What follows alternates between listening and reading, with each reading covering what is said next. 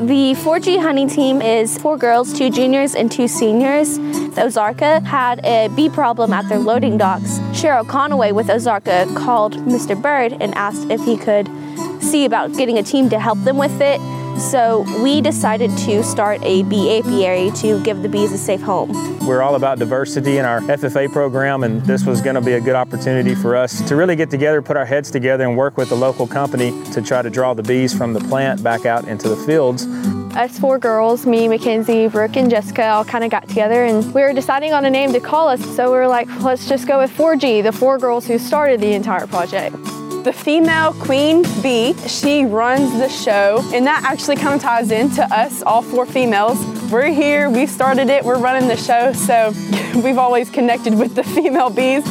When the bell rings at 3.30, that's when their day begins. Whether it's constructing hives, whether it's putting together a presentation, they're up here seven days a week, they're up here late at night, and their dedication is really remarkable. It's something that we all enjoy and that we love doing. Having people be like, hey, aren't you guys on the 4G honey team? It's been worth it. If you could pick out the four quietest girls in the school district, it was these four. The amount of leadership skills that these young ladies have gained is remarkable.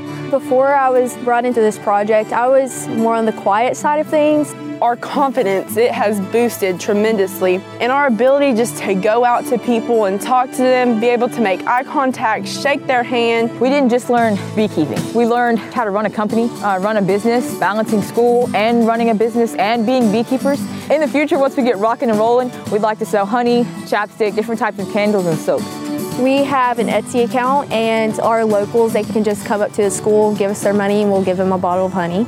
We have a junior FFA program. We're seeing an increase in our membership and involvement, and I think that this project has helped add to that. I think that our girls have really led the pathway. They are the pioneers of this program. And for younger students to see that and to see that they can make a difference, they're really looking up to these girls. There's two juniors and two seniors, and within 15 months, all of us will be gone, sadly. So we wanted to bring them in to make sure that they keep the project going and hopefully take it farther than what we have.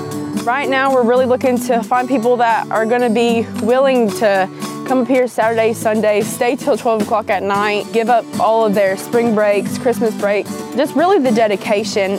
To have these four young ladies come into our program and for them to own it like they have, I think it's remarkable. We're just proud of them. I couldn't ask for a better set of girls to be on the team.